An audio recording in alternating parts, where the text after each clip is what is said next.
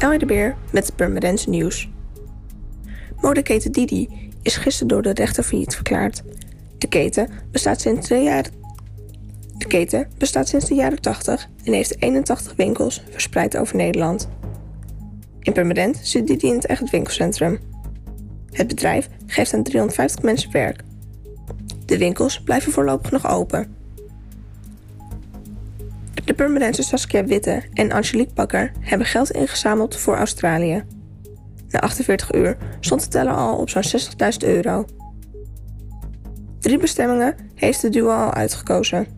Het International Fund for Animal Welfare, het Steve Irwin Wildlife Reserve in Australië en de brandweer, die een groot tekort heeft aan blusmiddelen. Voor meer nieuws, kijk of luister je natuurlijk naar RTV Permanent. Volg je onze socials of ga je naar rtvpermanent.nl.